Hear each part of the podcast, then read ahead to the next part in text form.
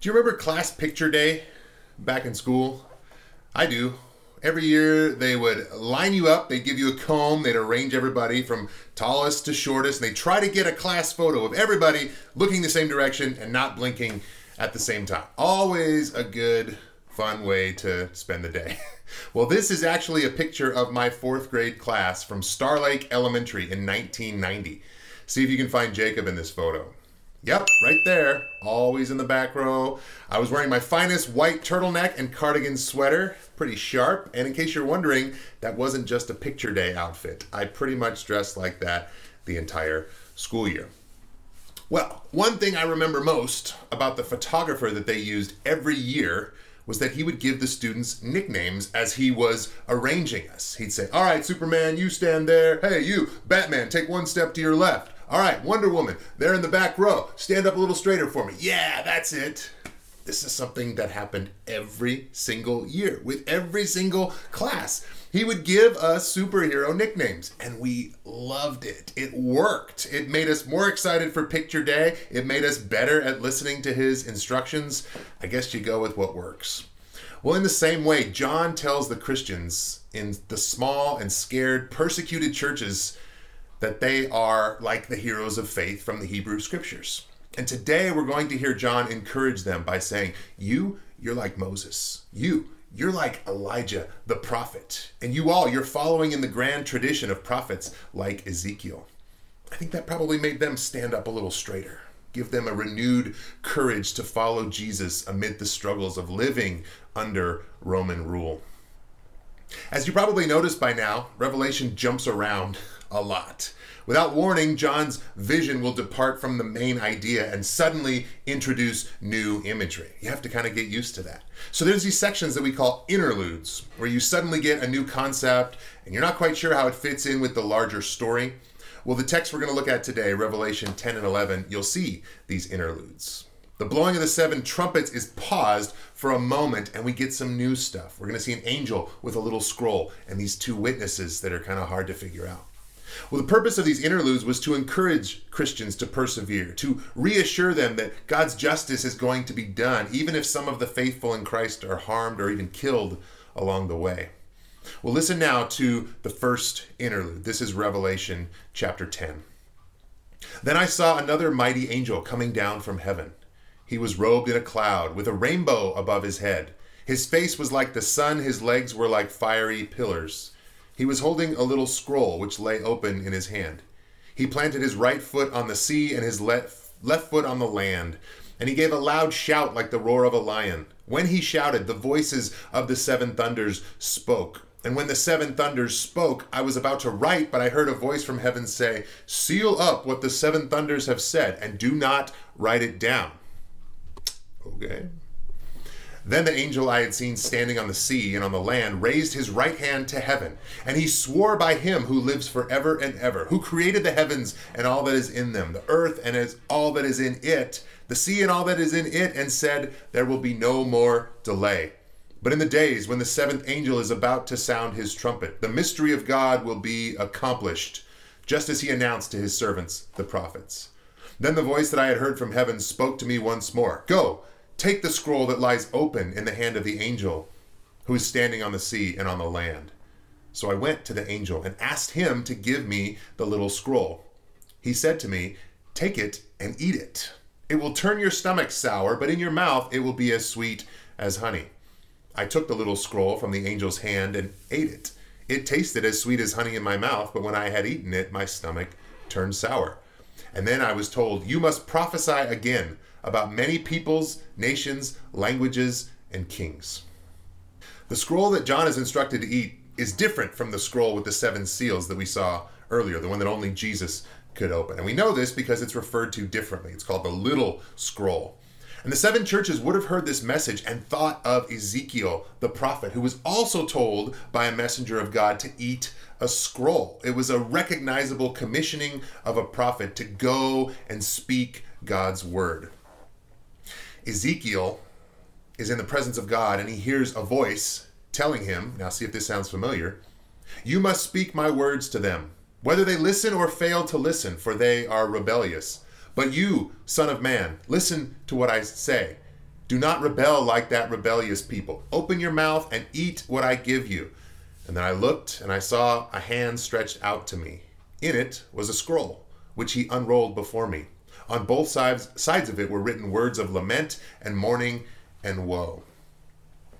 Well, in the same way, John and the faithful witnesses of the resurrected Jesus are called to speak a message about Jesus that will be sweet on their lips, but is going to be hard to stomach. And that's because, like Ezekiel's audience, this message typically won't be well received by people who are hard-hearted and stubborn toward God. It's hard to live among wealthy, comfortable people who think that they have found the key to the good life. It's hard to go to them and say, nope, you've got it all wrong. You're not really in charge. Your kingdom, it's going to fade, but the Lord's reign is forever. It's kind of like going and saying, hey, you know what? I bet I can stick my whole head in this lion's mouth. What do you guys think here? But it's something the prophets were called to do. Amos did it. Ezekiel did it. Antipas did it. John did it. And he's telling them, you can do it too. Well, before we get to the next interlude, which some scholars have referred to as the most puzzling part of Revelation, which is the most puzzling book in the Bible, I want to give you a quick review quiz that will help refresh our memories about some Old Testament details and some things we heard in Revelation and prepare us to hear it the way that the seven churches might have heard it. So, here we go.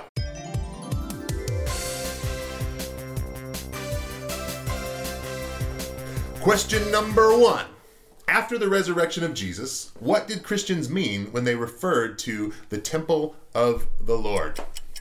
Remember this, your body is a temple, the temple of the Holy Spirit.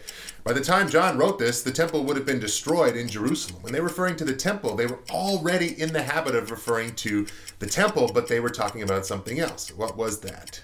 Answer is, they were referring to Christians themselves. Our bodies are the temple of the Holy Spirit. Paul says in 1 Corinthians 6, do you not know that your bodies are temples of the Holy Spirit who is in you, whom you have received from God?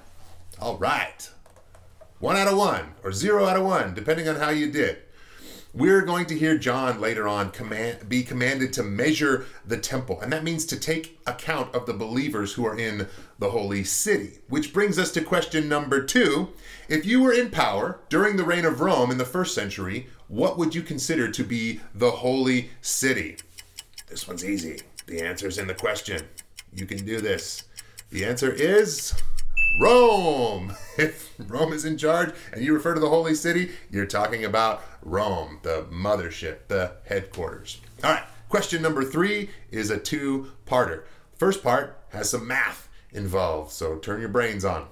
Question number 3, how many years is 1,260 days? Math. You can use a calculator if you want. You can ask Siri. But the answer is 3.5 years. Okay, second part of this question. In apocalyptic literature, what does the number 1/2 and 1/3 represent? Remember, we talked about this last week. The answer is some, but not all. It's a limited amount of time. Also keep in mind that the number 3.5, which is just half of 7, which is God's number. It's the number of completion or perfection. So, when you hear a time like 3.5 years or 3.5 days, it's referring to this limited amount of time in which actions or purposes are not yet completed. All right, that was pretty good. Question number 4. What does a lampstand represent in Revelation?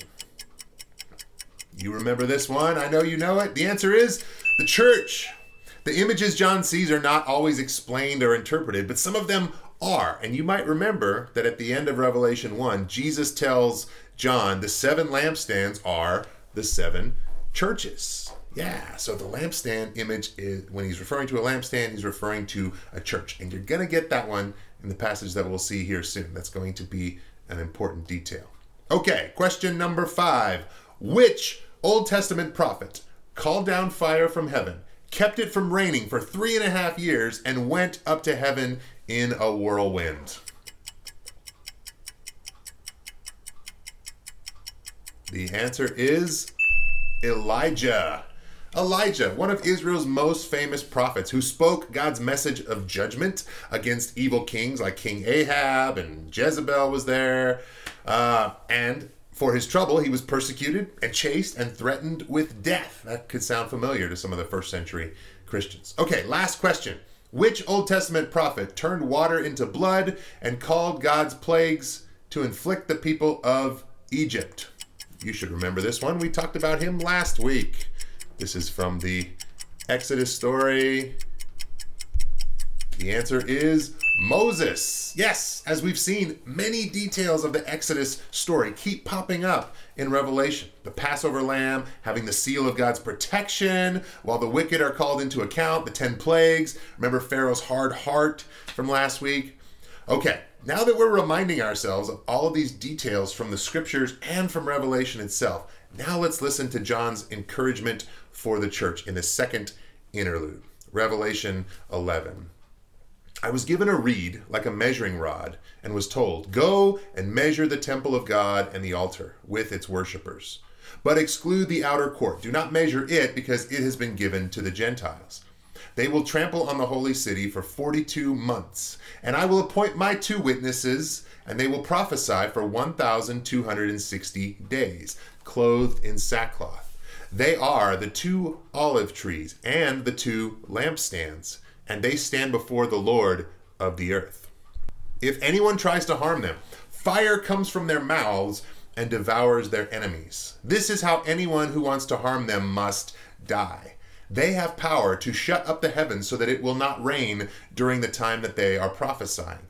And they have the power to turn the waters into blood and to strike the earth with every kind of plague as often as they want. Now, when they have finished their testimony, the beast that comes up from the abyss will attack them and overpower and kill them. Their bodies will lie in the public square of the great city, which is figuratively called Sodom and Egypt, where also the Lord was crucified. For 3.5 days, some from every people, tribe, language, and nation will gaze on their bodies and refuse them burial. The inhabitants of the earth will gloat over them and will celebrate by sending each other gifts, because these 2 prophets had tormented those who lived on the earth. But after 3.5 days, the breath of life from God entered them, and they stood on their feet, and terror struck those who saw them. Then they heard a loud voice from heaven saying to them, 'Come up here.' And they went up to heaven in a cloud while their enemies looked on. At that very hour there was a severe earthquake, and 1/10 of the city collapsed. 7,000 people were killed in the earthquake, and the survivors were terrified and gave glory to the God of heaven."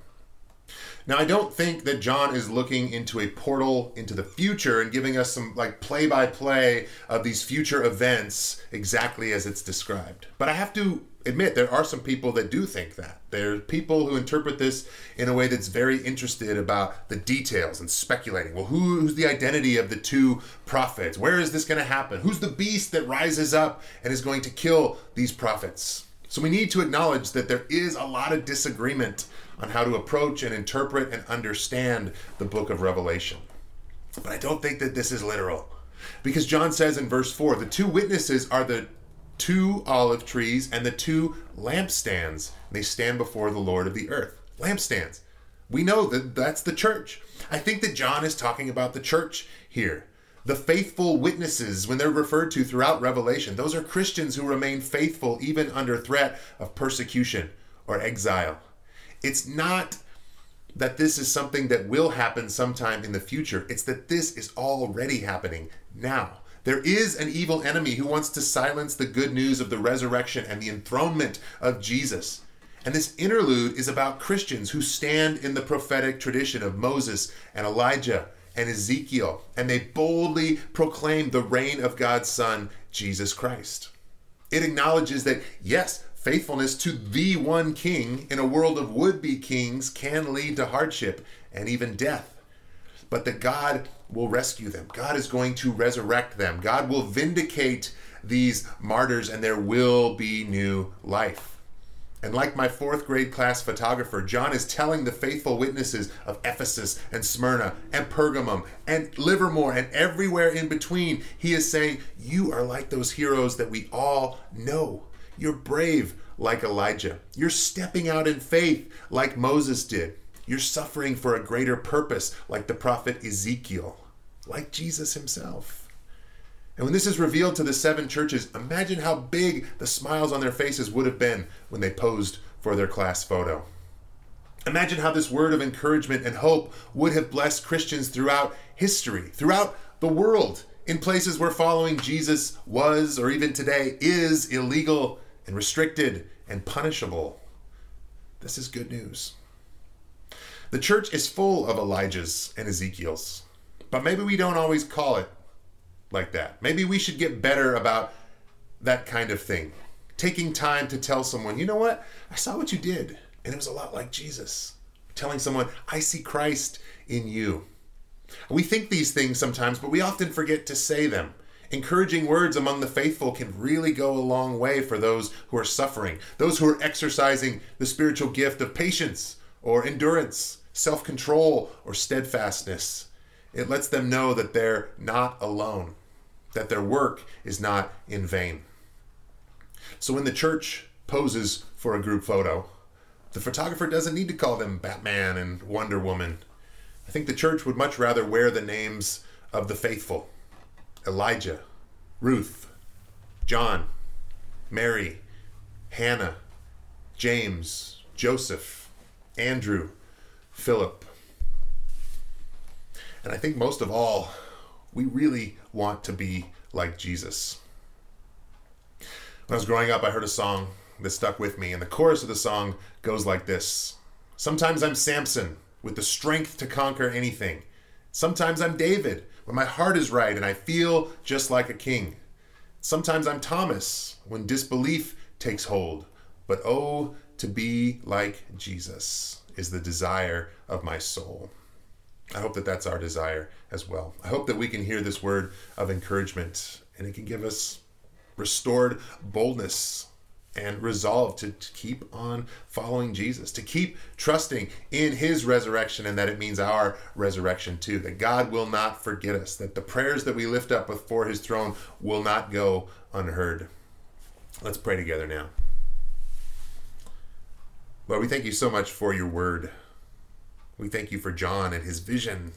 And as strange and puzzling as it may seem, we hear the words of the prophets. We remember their struggles. We remember their sufferings. And we acknowledge that we are relatively comfortable, that we get by okay. But Lord, we recognize too that the early church considered it a joy. They considered it a privilege to be able to suffer for your name. And we see, even in Revelation, that the suffering of the saints and the calamity that surrounds will eventually wake the world out of its stupor, that they will come to their senses, they will turn to you, and they will give you praise and glory. God, we pray that that happens. We pray that we see that. We pray that we can be even just a small part of your plan to draw the world to yourself and to change hearts. Lord, if our hearts need to change anyway today, we pray that you will give us time and attention to focus on those things. Send us your spirit to convict us. And let us be honest about things that we may need to do differently in our lives. Root out any darkness that is trying to hide in our hearts and just cover it with your light. Transform us, change us, and in doing so we pray that you will change this world for your purposes and for your glory. We pray all this in Christ's name. Amen. What we're going to see as we continue on in Revelation is more criticism of the kingdoms of this world. The practices and the general philosophies of Rome are going to be called into question and force us today to look at how some of our modern day empires and their philosophies clash with Jesus the Lamb. But Revelation holds out hope that people will continue to turn toward the light of Christ and declare him as the true Lord. And you even see this in chapter 11. Even after many rebellious people die in an earthquake, there are these survivors who recognize the power and the lordship of God, their maker, and they become convicted and they turn to Jesus. And the hope is that there will be more and more people every day who do the same thing. And that ultimately we can all together declare, the kingdom of the world has become the kingdom of our Lord and his Messiah, and he will reign forever and ever.